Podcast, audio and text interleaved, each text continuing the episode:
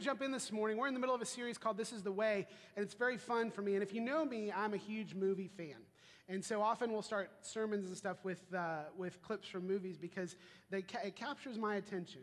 And I think it captures a lot of our attentions. And one of the things I've been really proud of as a father uh, is that my kids have gotten into the Rocky series. Like the whole Sylvester Stallone, you know, Rocky 1, Rocky 2. In fact, Sarah, my uh, youngest, if, if one of the Rocky movies comes on, she's like, Dad, come watch it with me. Dad, come watch it with me. And if you have kids, you know that's just that moment where you're like, oh, this is it. This is life right here. In fact, when Rocky 3 comes on in particular, that's the one that Sarah loves. By the way, I think Rocky 3 is the most underrated of all the Rocky movies.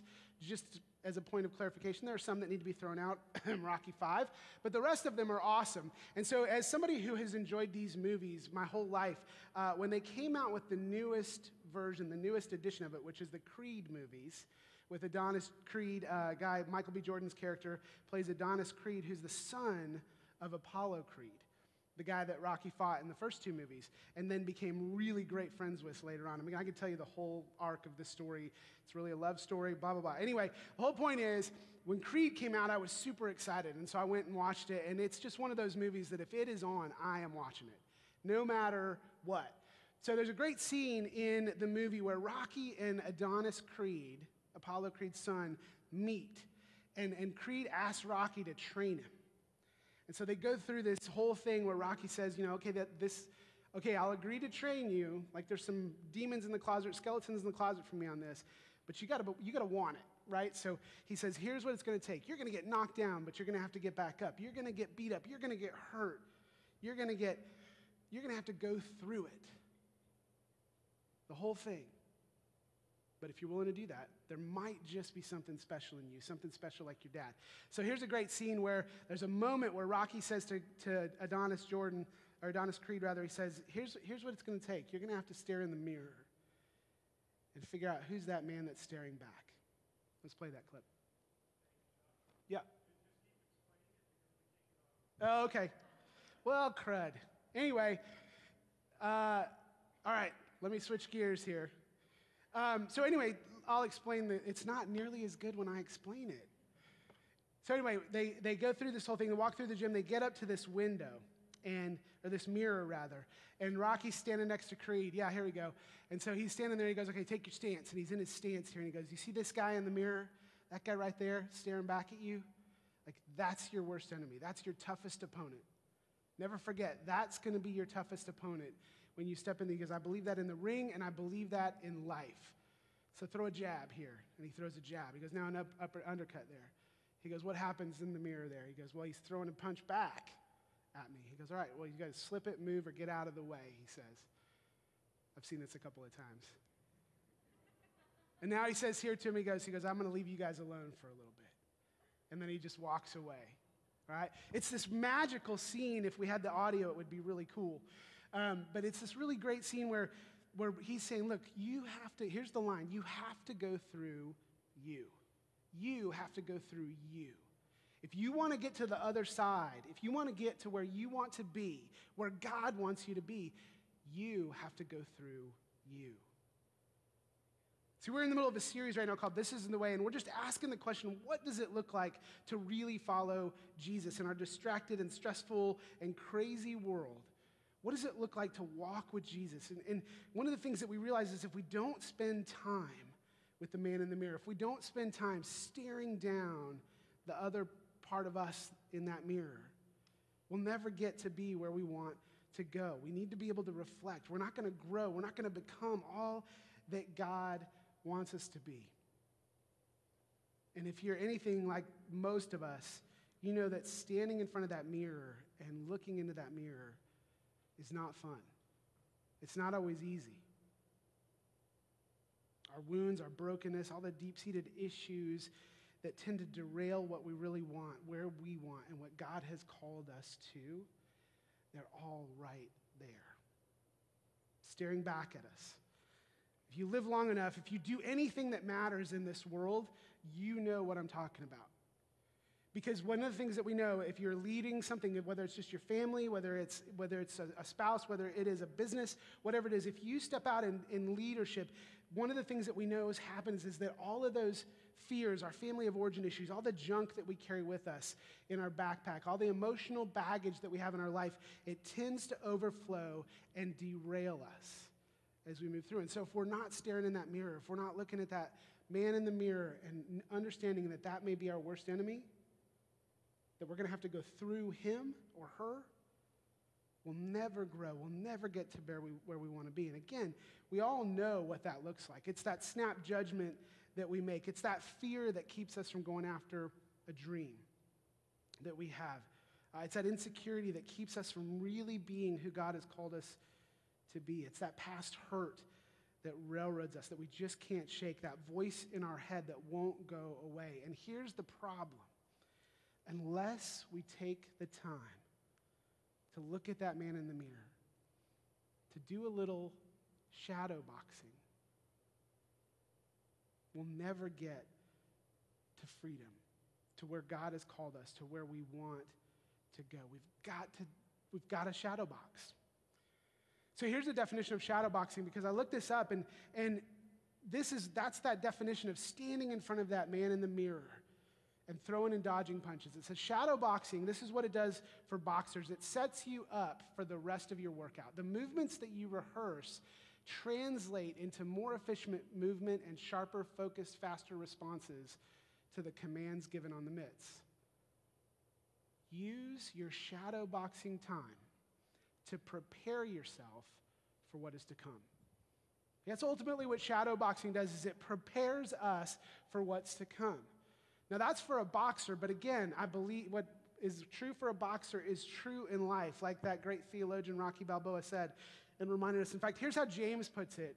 In, uh, in his, James was the brother of Jesus, really sharp guy, spent all, his whole life with Jesus, and just learned and observed so much truth in that moment. And here's what he says about it He says, Anyone who listens to the word, to Jesus, but doesn't do what it says is like someone who looks at his face in a mirror and after looking at himself goes away and immediately forgets what he looks like.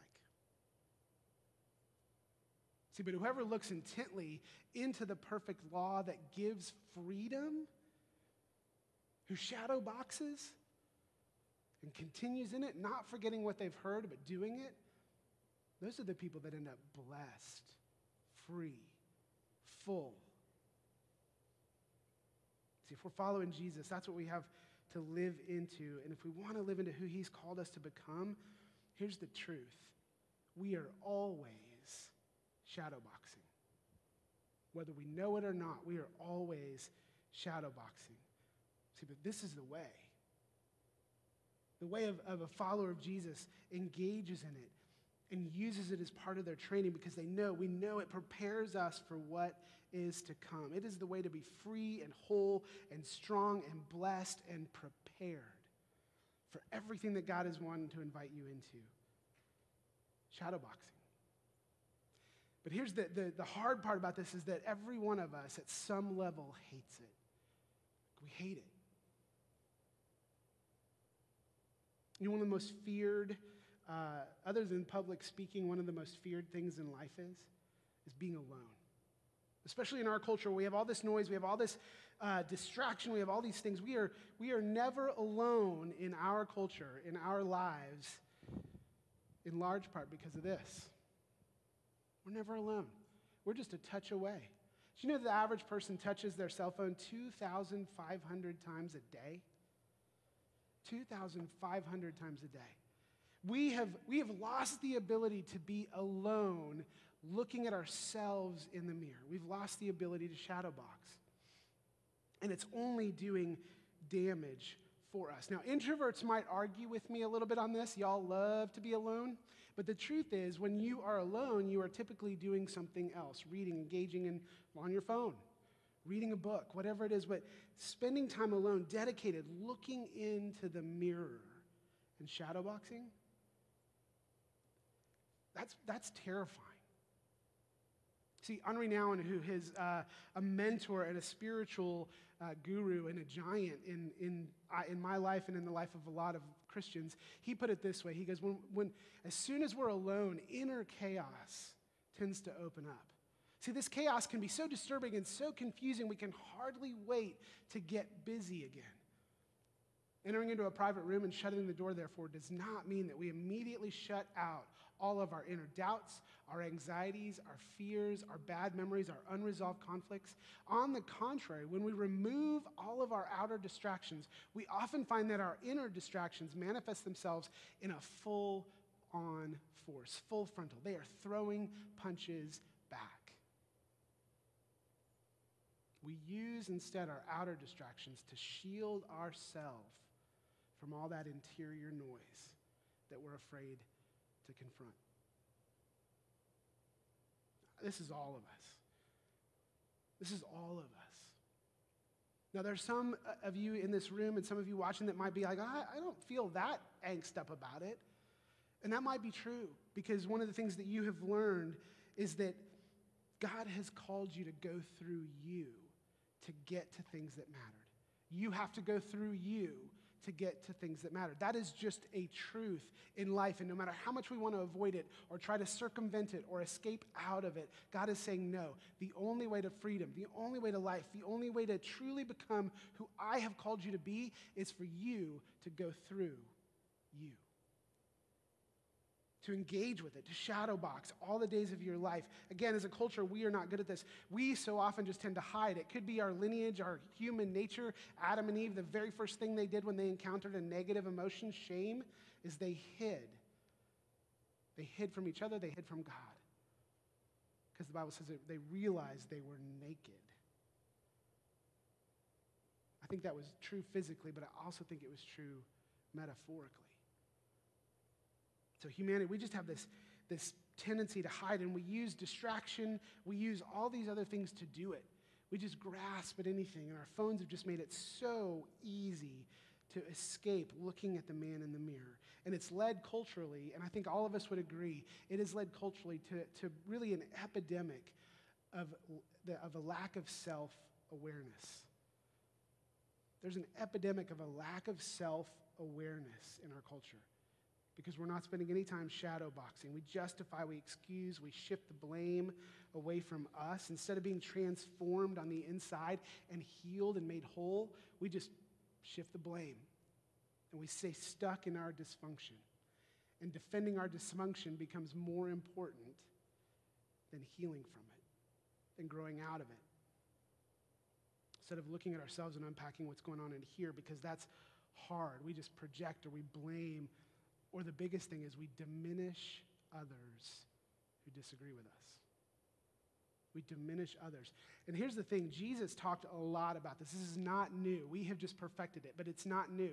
Jesus talked a lot about this in the, in the Gospels. That over and over again, there's stories where he encounters this ability, this, this lack of ability, or this lack of self awareness in people, very often in a group of guys called the Pharisees, who felt like they could clean up the outside of the cup and look really good dancing in front of the mirror, but never stare down the guy looking back at them. And so there's one episode here in particular in Luke where Jesus has been teaching and he's, and he's giving these profound truths, but he's giving them often in parables, stories that really pack a punch, that get behind the veneer of people. And, and they expose something that needs to be dealt with. And so this is one of those times, uh, he says, to some who are confident of their own righteousness and look down on everyone else. Jesus told this parable. Two men went up to the temple to pray, one a Pharisee and the other a tax collector. Now, the Pharisee stood by himself and prayed, God, I thank you that I am not like other people. I mean, robbers, evildoers, those really awful adulterers, even that guy, these tax collectors. I'm not like, thank God I'm not like them. I fast twice a week, I give a tenth of all of I get. Pretty good guy. See, but the tax collector stood at a distance. He wouldn't even look up to heaven. He beat his breast and he said, God, have mercy on me, a sinner. Jesus says, in the midst of a culture that would have valued the first and diminished the second, I tell you that this guy, rather than the other one, went home justified before God. For all those who exalt themselves will be humbled, and those who humble themselves they'll be exalted. So when we don't take time to look at ourselves first, this is what happens. Thank God I'm not like those people, them, they. If we think that sounds extreme, like just think about our culture right now. This is what we're living by, are these silos of they and those people. And if you think you're exempt from this, just pay attention to your inner dialogue as you're listening. Yeah, those people. We all have those categories. Thank God I'm not like those Trump supporters. They are messed up. Thank God I'm not like those power hungry Democrats. They're going to ruin our country. Thank God I'm not like this snowflake generation.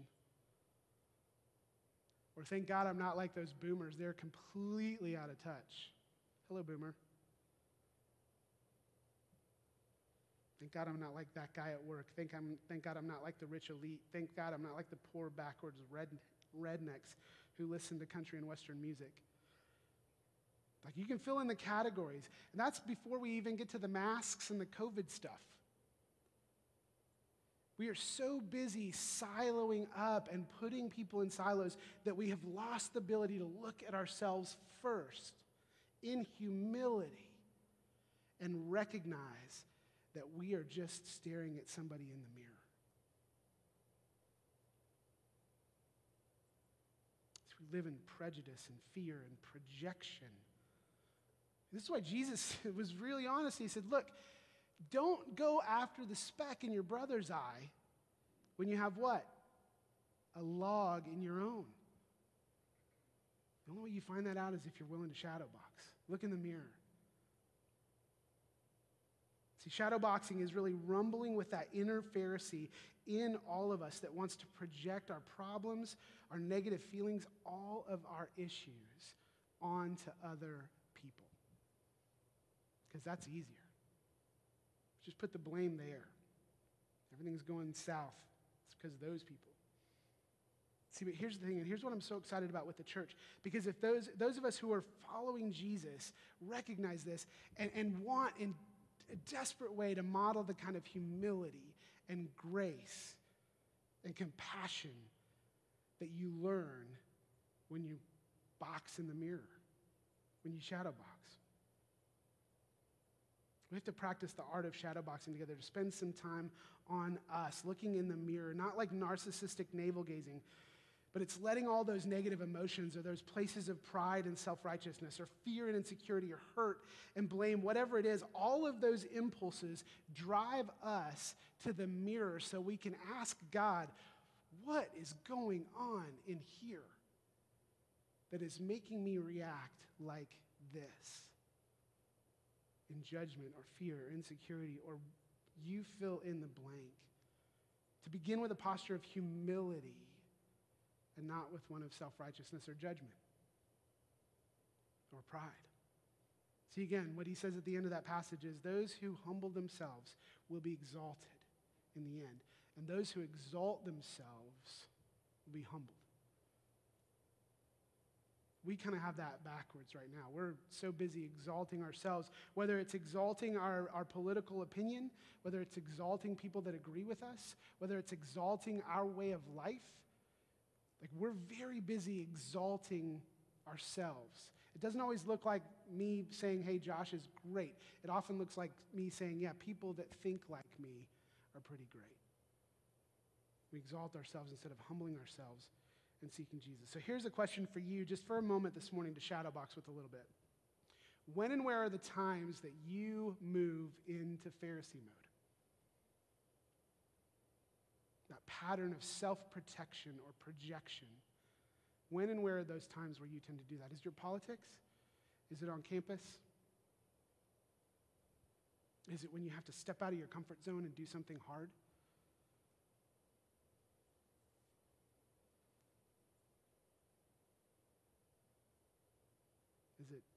When you encounter somebody who's in a different socioeconomic status, a different skin color, a different culture, race, nationality.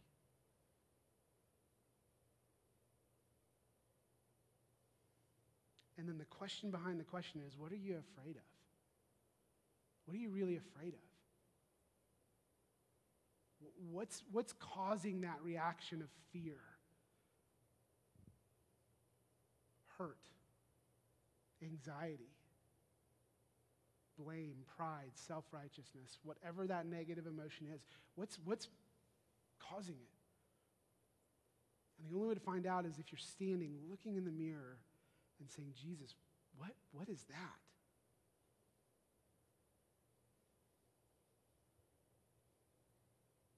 See, that's what Jesus calls us to is this place of humility, of a posture of love and grace and blessing, where we get to be agents of reconciliation and hope to people. That's the posture that he has invited us into, not fear and judgment. In fact, very often what we see in those places of fear and judgment, blame and resentment, it only hurts us. But the truth is, again, you have to go through you to get to the backside of freedom, to get to be an agent of reconciliation and of hope. You have to go through you. This is the way that the message puts it in, in uh, Jesus in the, the Sermon on the Mount. He says, Look, here's the deal. You are blessed you are blessed when you get your inside world, your heart, your mind put right. You are blessed when you get your inside world, your heart, and your mind put right. Then, then you'll be able to see God in the outside world. Then and only then you'll be able to see God in the outside world. The NIV translates that pure in heart. And what it means is an undivided heart. Or maybe externally you're like, hey, how's it going? But internally you're like, that guy is a jerk. God says, blessed are the pure in heart, who don't live undivided, but in humility consider others even more than themselves. See, this is the way of Jesus. This is what we've been invited into. And the truth is, here's the thing that we need to remember this morning. We don't have to do this alone because as much as it is you going through you, here's the truth. If you are a follower of Jesus, you have a spirit in you, you have a, a Savior beside you who is walking with you as you're doing this. He is the coach standing next to you as you shadow box, and you see something that you don't like in there, and He says, just move this way a little bit. Dodge that punch. Get out of the way. Get out of your own way. Psalm 139 says, Search me, O God, and know my heart. Test me and know my anxious thoughts. Search me and know my heart. God, search me and know my heart. Test me and see my anxious thoughts.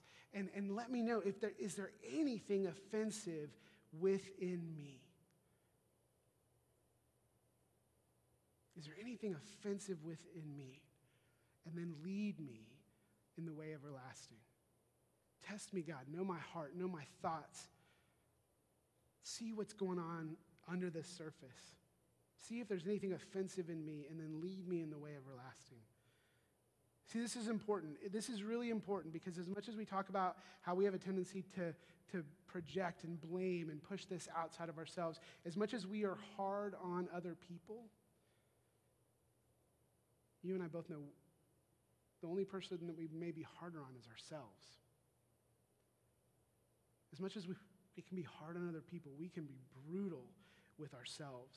Like this is why I think J- Jesus talks about following him as a narrow road that leads to life. He uses his example as a narrow road uh, that leads to life because in one ditch, you've got the, the side of the emotions of blame and, and justifying our actions and our, and our behaviors and shifting our blame to other things and, and excusing ourselves when we hold other people accountable. That's, that's one ditch that Jesus is warning about at this point.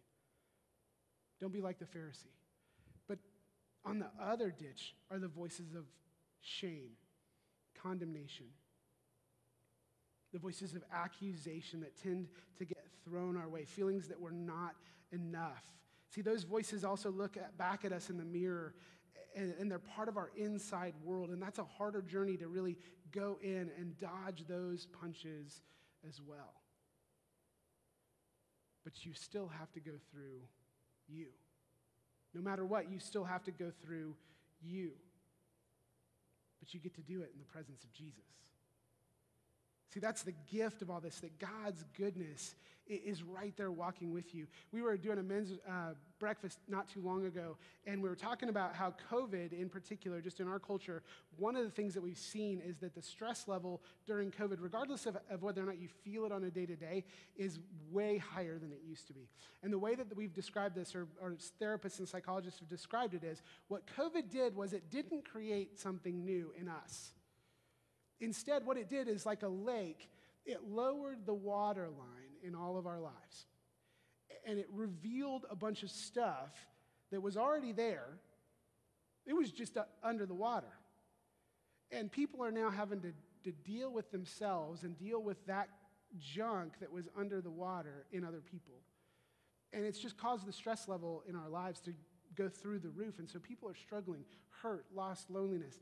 All of that stuff is at an epidemic level. Burnout, they say, actually, right now has been pushed to the extreme for most of us because of this underlying level of stress and because there's parts of our lives that have been exposed and we've been exposed to the, the parts of other people's lives. And so we're living in, the, in this mess, in this, in this milieu where all this stuff has been exposed. And one of the things that I said in, in our time together is I asked the guys to consider a question. Here's how you know where this stuff is, is answering this question or this sentence. I feel pressure to be better or more than I am. I feel pressure to be better or more than I am. Where do you feel that in your life? Chances are that is just something that's been exposed by the waterline dropping. I feel the pressure to be a better father. I feel pressure to be more productive at work. I feel pressure to be more engaged in every sphere of life. You, know, you hear stories about how some people are thriving during COVID, and that becomes the new measuring stick for all of us. And so then we're stuck with this question of, like, gosh, they're pulling it off. Why can't I? And then all of a sudden, somewhere in here starts this bubble up, this, this shame, these emotions that we don't know what to deal with, and the ugliness that has been exposed because the waterline has dropped. And we're stuck feeling that sentence in different parts of our lives. And so we either, and here's where these two ideas are linked. We either feel that pressure and that stress and we externalize it, and we start to blame and justify and excuse and diminish, or we feel the pressure of that sentence and we internalize it. We start to beat ourselves up. All of it comes from the same place. Jesus is saying, Get your inner world sorted out. Let me help you go through you. Paul talked about this, and we're going to close with this passage on screen. Paul talked about the only way to do this, the only real way to do this. It's in 2 Corinthians, and he's talking about leading this life in a culture that is radically against everything that he's trying to do. And he says, Look, here's the deal. He uses military language because he wants people to get how serious this is. For though we live in the world, first century Mediterranean world, 21st century pandemic driven world, whatever it is that we live in the world, we do not wage war as the world does. See, the weapons that we fight with are not the weapons in the world. On the contrary, we have divine power to demolish strongholds. We demolish arguments and every pretension that sets itself up against the knowledge of God, and we take captive every thought. We make it obedient to Jesus.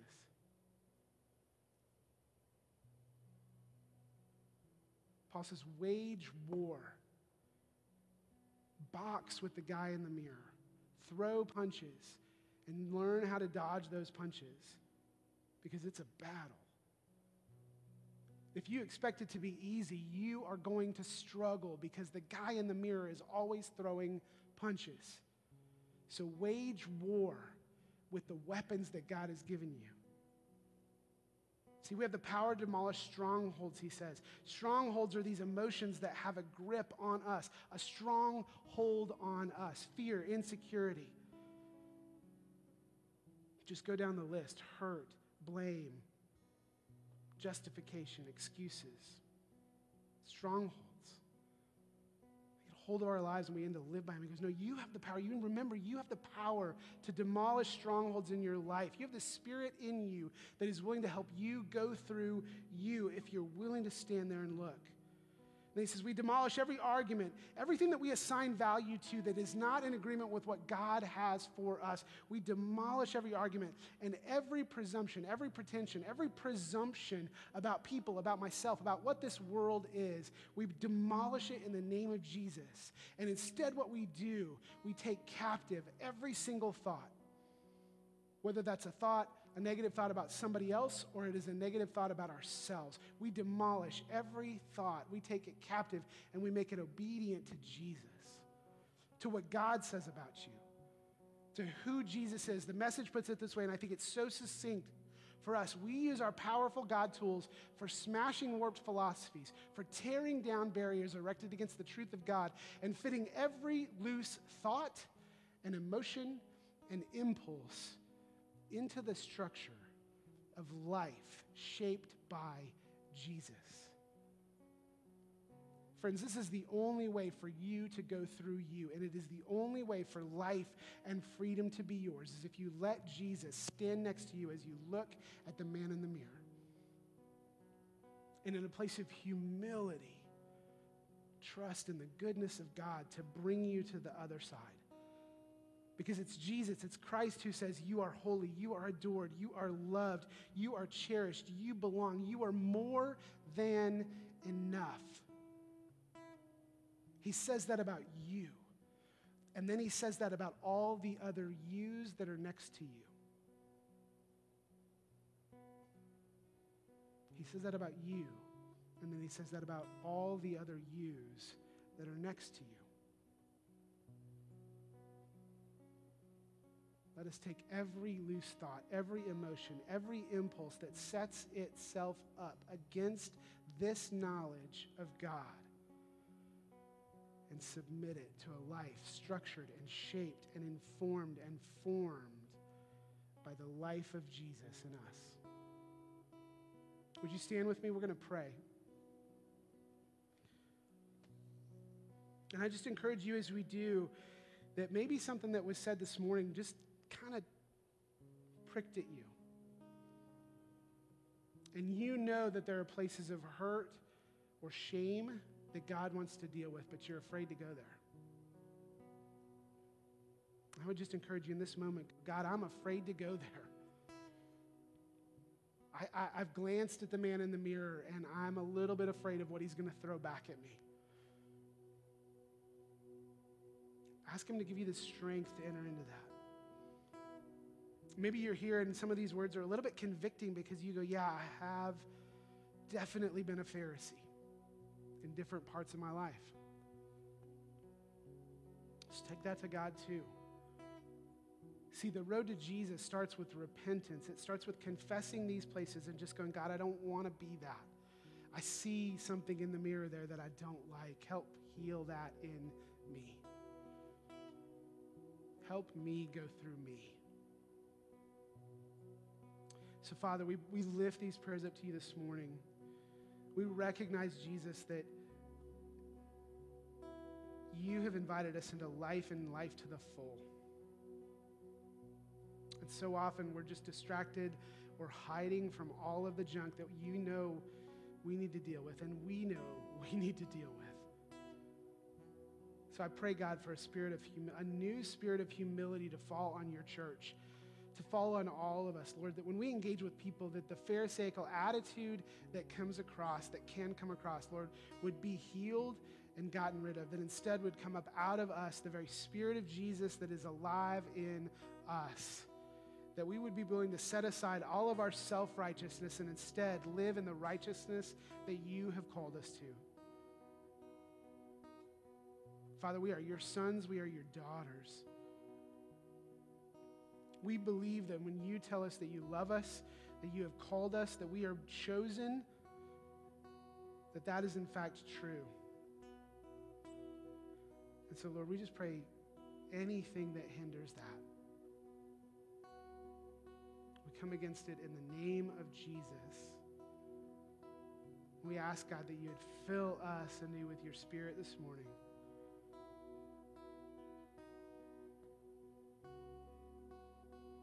Help us go through ourselves to get to the, to the us that you have created us to be. We pray this, Jesus, in your name.